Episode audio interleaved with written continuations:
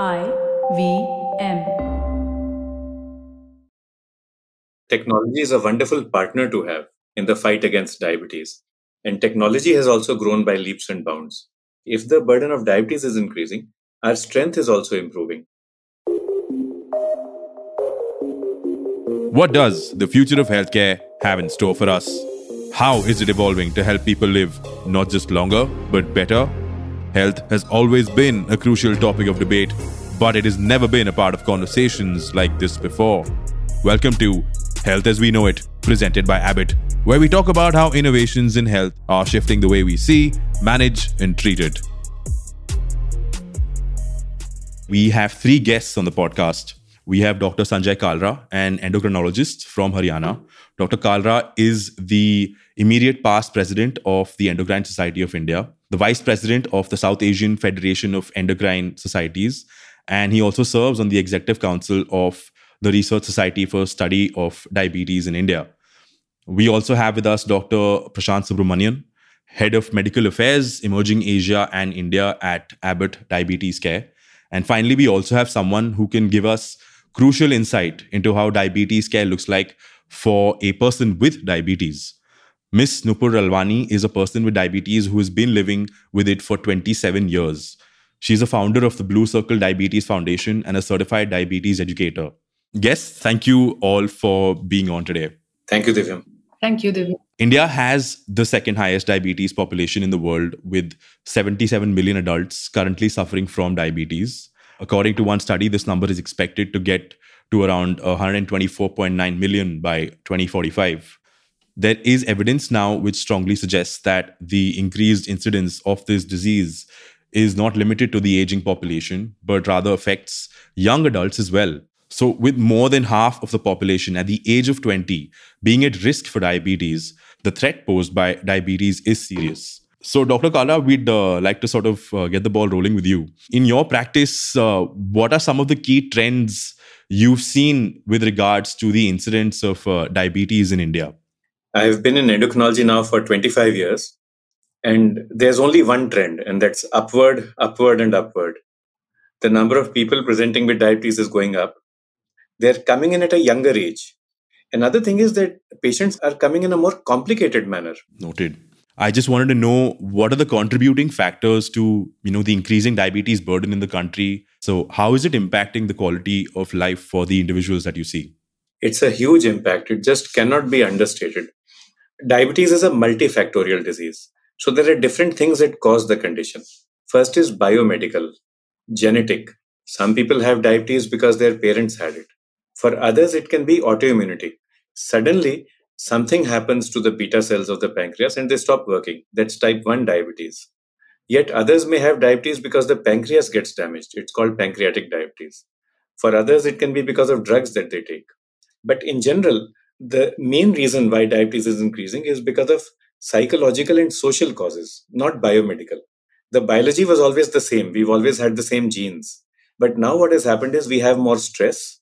Our eating patterns have changed. Our exercise and sleeping patterns have changed. So now you see younger boys and girls coming with obesity and then with type 2 diabetes. So I think we need to focus more upon the psychological and social factors and see how we can get our hands around that. I think uh, that's a great observation. So I would think that this is an appropriate time to bring Nupur into the conversation. Nupur, can you describe the challenges you faced, especially as a person with type 1 diabetes? How have you been able to overcome hurdles with diabetes as a chronic disease and yet seemingly live life to the fullest? Thanks, Divyam. I feel like uh, living with diabetes is more of a marathon than a sprint. It's not about making it to the next day. It's about, you know, every single day. So in my case, that's been 27 years, thousands of injections, thousands of pricks to check uh, blood glucose. And it's quite a journey. I mean, it's not static. Like the glucose levels, it's constantly, there are good days, there are bad days. And uh, I think there are things that make it easier and uh, there are things that make it harder. So, social situations, you know, some preconceived notions around food, these things definitely make uh, living with diabetes a lot more complex.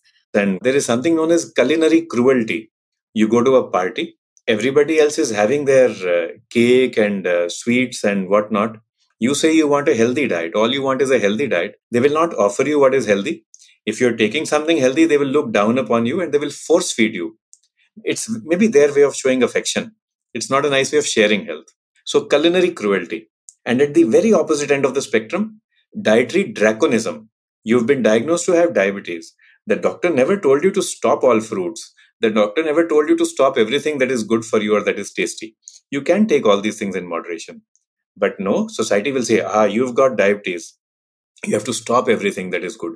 Anything and everything that is tasty, it's not meant for you. So these are some of the issues which become a real challenge for the person living with diabetes.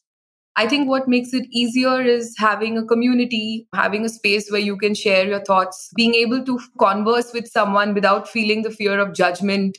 You know, knowing knowledge, I think, is really, really important. So that's another thing. Having access to the right tools and supplies to manage your condition, that's also really crucial. I can maybe delve into each of them, but I think broadly this sort of covers it. We've all heard in different walks of life the keywords and hot topics such as uh, data and med tech, health tech. In your practice, have you heard of them or seen them have an impact that can transform how we measure and manage diabetes today? Oh, yes. Uh, technology is a wonderful partner to have in the fight against diabetes.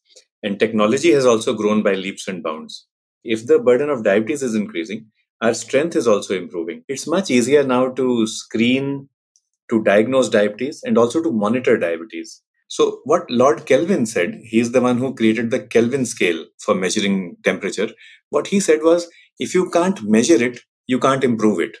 So, I think the first step is to be aware that we need to have good glucose levels, why we need to have them. We need to be aware that we should be in range as long as possible. And then the second thing is to begin measuring glucose levels properly and begin measuring the time that we spend in range. The good thing is that we can measure all this now. So we can keep our patients safe. We call it the Goldilocks zone actually.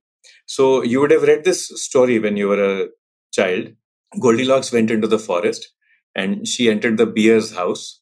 And then she saw that some things were too big, they were too high for her. That's hyperglycemia. There were some that were too small, too low for her. That's hypoglycemia.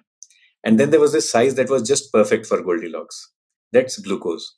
Now, glucose is a Goldilocks glucose. It's a Goldilocks molecule. You have to keep it happy. You have to keep it in the right place. If you're able to do that, your endothelium remains happy, your blood vessels remain healthy, and your organs, each and every organ of your body, it serves you well throughout life. We have these good tools available which tell us when our patient is going into hyperglycemia, that's high glucose, when the patient is normal, when the patient is coming down. You can also predict what is going to happen over the next few minutes or hours. You can even get an average of uh, maybe seven days or 14 days. So that gives you a trend. Which way is your patient headed? What kind of changes do you need to make to diet and uh, lifestyle? And what kind of changes do you need to make to the insulin regimen? The biggest change that has occurred now is in the term is in the use of CGM, continuous glucose monitoring. So, what you can do, you can apply a patch or a sensor on your patient's arm. He or she does that himself. You can check glucose every 15 minutes. So, it's called intermittently scanned continuous glucose monitoring. So, when you scan those reports, you get an idea of how your patient is behaving. Are the glucose levels okay? The best part is that this is called a theranostic tool. Now, what does theranostic mean? It is diagnostic because it is telling you what the glucose level is, what the trends are, but it is therapeutic as well. Because when you're talking with your patient, when you're looking at those beautiful graphs in front of you, both of you learn from each other. So these graphs tell you what is going on, and you can scan them whenever you want, intermittently scanned. There are different devices, uh, Divyam. In some, it is the physician who will scan, and it's physician led decision making. And in others, the patient has charge, the person living with diabetes has charge. So she or he will scan we'll get an idea of what is going on and then we'll contact the healthcare professional if required. Is there a particular number of times that a person with diabetes should be using such technology or the technology should be picking up such data on its own? Are there a number of times a day or a week that they should be doing this? It's like a glycemic compass or like a glucose compass. If you know you're on the right way, then you actually don't have to keep on asking, you know, maps, am I headed the right way or not? You don't have to actually keep on looking for the milestones. But if you're not sure of the way, then you need a compass. Then you keep on checking with maps. So i'd like to bring in uh, dr prashant at this point. Dr prashant you've been patiently listening to everything and we'd like to get your understanding. I've uh, read something where you've written recently previously written about uh, cgm revolutionizing diabetes management. Firstly, could you maybe differentiate between a CGM and a blood glucose monitor? And how do you see, in terms of revolutionizing diabetes management, how do you see CGM devices affect patient experience? Thanks, Divyam. It's been fantastic listening to Dr. Kalra and uh, report. The sense two key words that I picked up culinary cruelty. I think that's going to stay with me for a while. Then Absolutely. Also talking about, I agree. And uh, Nupur did mention the social aspects of it the interactions in society and people with diabetes do live normal lives and that means that they will have to take care of themselves and a routine that they also need to follow is glucose monitoring and if we are using the age old glucometers this means that it only gives you a point value. That means that to have complete control over decisions which we take over the day that means there need to be multiple pricks all of us have 10 fingers and it would be really bruising to keep doing it all together every day every single day. So this is where i think the new technologies such as cgm or continuous glucose monitors come in so this has obviated the need to the routine finger pricks or rapidly reduce the number of times that you need to do these pricks this means that irrespective of the situation even if you're out having fun with friends you just need the reader scan, you have a value, and you can take decisions, be it specific to food choices or could even be specific to exercise routines. It could also be a pointer for you to go meet with the treating physician to get to know is there something else that I need to do to get the condition under control. A lot has changed since the continuous glucose monitors have come onto the market. It's been a healthy trend in terms of um, you know people wanting to take control of health, which is something that we really cherish. And the fact that there are therapies, but therapies will work when you take them. And therapies also need to be monitored. And this is where monitoring comes in as well. Noted. So I think uh, we sort of get the gist of why CGM could be important. I maybe sort of wanted to understand, you know, Nupur, have you incorporated firstly, you know, technology like the CGM that Dr. Kalra and Dr. Prashant are speaking? And, and what are the challenges that you sort of undertook and how did you overcome them? The first time I used the CGM, I, you know, it was like I was waking up from, you know, hibernation.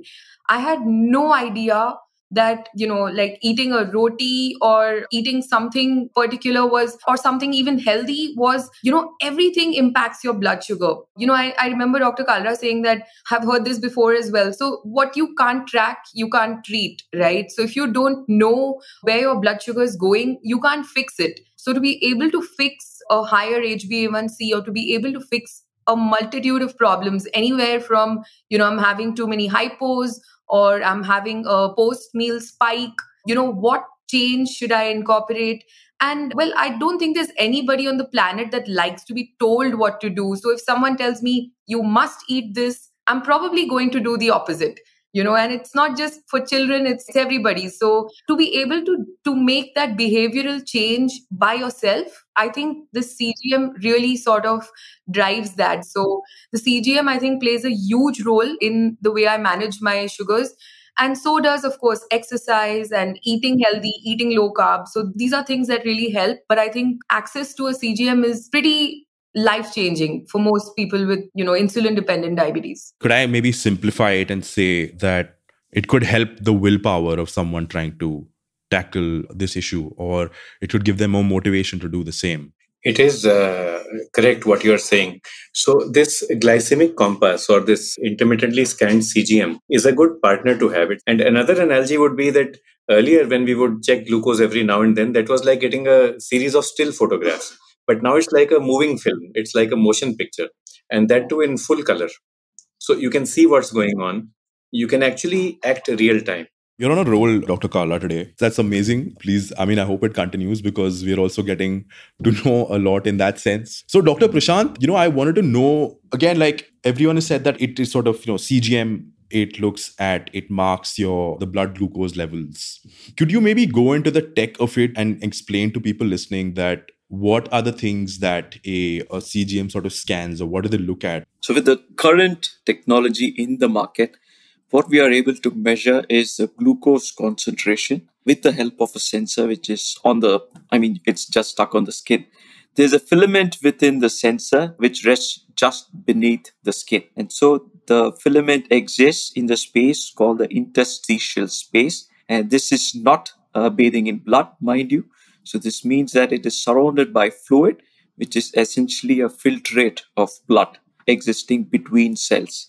So by measuring the glucose concentration in this medium, we are able to correlate this along with the trends to know what are blood glucose values. So with the help of CGM or continuous glucose monitoring, it's not just a point value or a point estimate of a single value that matters. It's more to do with the trend of values because the fact that the sensor does automatically measure a value every 15 minutes and every time that the patient scans the sensor. This means there's a track record of values, and with those, you get those curves with which you can decide to change therapy to take care of yourself when it comes to lifestyle as well as exercise, diet, and whatnot. So, currently, we are here. The future is exciting in one word, if I have to summarize. So, there are uh, currently technologies in the experimental phases which are looking at other biomarkers but specific to diabetes specific to you know type 2 diabetes which is when you look at the number of patients with type 2 diabetes we need to ensure that more and more patients are able to you know access this new technology to ensure that they can take control of their lives so, so much to do in terms of not just looking into the future, but also scaling up or improving the awareness as well as use of these devices in India.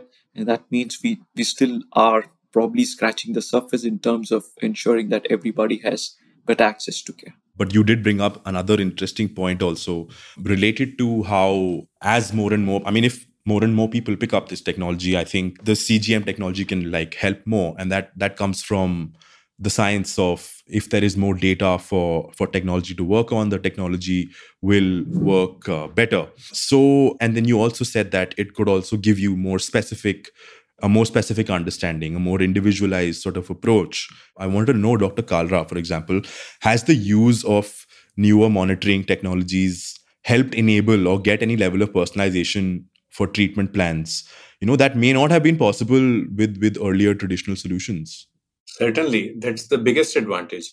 We are actually able to personalize or individualize our treatment regimens now, thanks to the monitoring. And you yeah. know, a couple of years ago, um, I was doing uh, mixed martial arts MMA, and um, I could see my blood sugar spiking. So I would go for a 60 minute session, and about 30 minutes in, I had my CGM on. I could see my blood sugar spiking, and you know, when I'm trying to keep my uh, daily sort of range to not go beyond 120, I would be hitting 200 and 250 after exercise without any food or without anything. So you know, that gave me an wow. opportunity to fix uh, a wow problem that was in front of me you know. Um, I, I, was able to then i spoke to my instructor. I said listen i need to you know you need to give me two minutes off. I'm going to take my shot mm-hmm. uh, 30 minutes into the class. I take a unit of insulin. And that spike gets mitigated. Now that wouldn't have been possible without a cgm because mm-hmm. i would most yeah. likely not open up my glucometer when you know six other people are waiting for me to come back and sort of participate in the class but to the doctors on this podcast right now, you know, I'm really having difficulty in understanding what are the reasons why you'd think that you'd get a higher level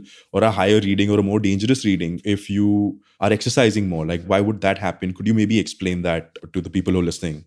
Yes, uh, this is an important question. It, it will happen in some people with type 1 diabetes because when you have glucose in the blood, what insulin does is it uptakes that glucose and it puts it inside the muscle let's take an equivalent. You are uh, sailing the ocean. You're in the bay of bengal. There's water everywhere but not a single drop to drink. So there's a lot of glucose around the muscle. The muscle is exercising. It needs more glucose but it's not able to take that because there's no insulin to help transport the glucose from the blood into the muscle. So that's what happens when you're exercising. The trick is the way nupur said the trick is to go a bit slow uh, you don't have to conquer Mount Everest every day and you don't have to conquer it in half an hour. So each person living with diabetes will be able to pace himself or herself. And with CGM, you can actually figure out how long should I exercise? with what intensity should I exercise? What kind of exercise should I do? More of aerobics, more of uh, weightlifting? And do I need to take uh, breaks in between? The break can be for insulin, it can be for drinking water, and it can also be for eating food. Understood. Dr. Prashant, would you like to add something? I think Dr. Kalra made it pretty clear. I mean, the mechanism behind why the spikes happen and does the interstitial fluid glucose also match up to this? So there's a concept called the uh, lag time between when we scan and get a reading versus a value that you would get with the help of a capillary blood glucose or a normal glucometer. We would also want to educate everybody who wants to adopt this technology to also consider individual situations where there may be rapid rise in glucose or a rapid fall in glucose, where the values within the interstitial fluid space would be delayed to catch up with blood glucose. This means we need to be ready and we learn each day. Dr. Kalra, I think you may be able to put it into a much more colloquial example than what I could. What you're saying is right. So, again, it's a glycemic compass, and a compass will help you in long term planning for your journey, also in medium term planning, short term planning as well.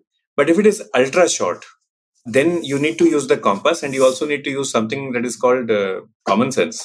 So, both things go hand in hand. So, good clinical sense, good glucose sense, and the person living with diabetes should be able to sense what is going on to take another example, maps tells you to go straight, but right in front of you, you see that the bridge is broken. So you're not going to go straight. You will just stop and you'll look left and right and then see which way to cross the river. So that's what uh, Dr. Prashant is actually trying to tell us. Great, thanks. We got the technical and the layman sort of explanation. That's amazing. So, Dr. Prashant, you know, as we sort of discover more about, you know, glucose monitoring, as someone who's understands the technology over here, how do you see the metrics around diabetes monitoring change and possibly evolve in terms of the kind and quality of data that we get. And for a person with diabetes in relation to these metrics uh, how is you know measured progress also evolving? With respect to where we are in understanding continuous glucose monitoring so this is big. We now do talk about time in range as a norm we talk about the fact that uh, all people with diabetes need to ensure that they spend maximum amount of time within the set range based on a mutual discussion between the physician and themselves. Apart from this, I would say as more and more people adopt this newer form of technology, we learn. And there's a lot of data that is generated with respect to even accuracy. For example, continuous glucose technology has gone leaps and bounds in terms of improving the accuracy of readings compared to where we were two or three years ago. This is possible because we've learned from all of the data points which have been captured since the advent of technology. That means the sensor reading that you get is much more accurate than before. And this gives you an added sense of, uh, I would say, freedom or confidence in taking the right decisions while uh, carrying on with your lives. Perfect, perfect. So again, this question is again for Dr. Kalra and Dr. Prashant both that and slightly related to what you just said, Dr. Prashant, that I would just like, you know, to know both of your insights into the future of, of diabetes monitoring and management, you know, with the ongoing innovations across therapies, data and, and glycemic monitoring. And please feel free to mention any such upcoming or expected uh, innovations also. I know you touched upon some of them, Dr. Prashant, uh, but Dr. Kalra, any, any insight to add? The future is bright. It's never been better than today for people living with diabetes. In spite of all the challenges that we list, in spite of all the concerns, the tools that we have are uh, very good. In the beginning, you mentioned that we have the second largest number of people who live with diabetes. We actually have the largest number of people living with type 1 diabetes in the country. Every year, we add 24,000 people. So, we are the type 1 diabetes capital. When you talked about uh, information overload, you're always concerned about whether you are measuring right or wrong. As a person living with diabetes, as the parent of a child living with diabetes, that is the highest priority. So you will forget everything else and you will just keep on pricking your child's uh, fingers, you know, 10 times a day. ISCGM takes care of that. The data is there. It's there in such a pleasant, visually appealing manner. So you pick and choose. If you're uh, sailing or cruising smoothly, you look less at the data. You look less at the glycemic compass. If you're in trouble, you're in turbulent waters, then you look more frequently. That's fantastic, Kalra. I mean, to add from the industry's perspective, it's also a lot that is happening in the connected device space. there needs to be a sweet spot in how we adopt technologies to make sure that it doesn't overwhelm us, but in a sense helps us along the way as much as possible. Whereas these technologies come in, make life simpler, more convenient for us, that's the way to go. And any strides where the technology takes in terms of maybe improving accuracy, any other parameter that needs to be tested, any other metric that the clinicians would be interested to also monitor is where we would want to be at. Got it. So, I mean, coming towards the end of, of this podcast, you know, I wanted to understand that at the end of the day, this is a, a technology. Do you have any suggestions for, you know, these newer glucose monitoring technologies like the CGM? Any solutions for how they can be easily sort of adopted by, you know, the masses in our and across the country? And are there ways to ensure that uh, such people with diabetes, you know, comply with the use of, of these technologies? we have to convey to each and everyone living with diabetes that these interventions are meant to simplify life for you. We are not complicating your life. We are not intruding into your life. The very opposite. We are actually stepping back and allowing you to live life on your own terms. Understood. Dr. Prashant, anything to add to that? It's been comprehensive, the way Dr. Kalra put it. But also the fact that, you know, there are new technologies, but technologies are only as good as people use them. And the more and more people talk about it, are aware that such therapies, I mean, such measuring modalities also exist, is where, you know, we could find some benefit. It stems a lot from the fact that, yes, November 14th being the World Diabetes Day, I'm sure most newspapers did cover this and there were multiple events and news pieces out there. But we need to understand that people with diabetes have to live every single day managing their sugars. It's not just one day, and having to, uh, you know, talk appreciate the efforts that all of the healthcare professionals like Dr. Kalra or patients like Nupur put in every day. Everybody right now has information overload. That also means we have very less time overall to do tasks. And that also means in busy clinic offices, I'm sure Dr. Kalra has a busy day every day, every single day. So it would help if all of us do our tiny bit in terms of talking about the burden, talking about how we can help, or even, I mean, at least, if not anything, the culinary cruelty and the social uh, pathos that needs to also be, you know, removed. That would go a big way in terms of ensuring that we are there. I thank all the guests over here today, Dr. Kalra, Dr. Prashant, and Nupur. Thank you, thank you for for being on this episode. I'm sure a lot of people will learn, and uh, I think uh, in terms of awareness and advocacy, also this uh, episode will go a long way. Thank you so much for for giving your time. Thank you. Thank you so much. Thanks, everybody. And with that, we come to the end of today's episode, and boy, was there lots to unpack from Dr. Kalra's incredibly relatable terminologies to Nupur's eye opening experiences, this has been extremely insightful. We're at a critical juncture when it comes to diabetes and its management. Diabetes monitoring technology, through allowing us to understand our body and condition better, is resulting in persons with diabetes having more freedom and ability to make safe and necessary adjustments to their diabetes management regimens. And to quote Dr. Prashant Subramanian, Technologies are only as good as how people use them. With more use, more data, comes the opportunity of evolution to an even more intuitive and accurate technology as we move forward. The future of health tech seems quite exciting indeed. We hope the listeners agree. We'll be back with more such brilliant conversations that transform our ideas about health as we know it. This is Divyam Tripathi signing off.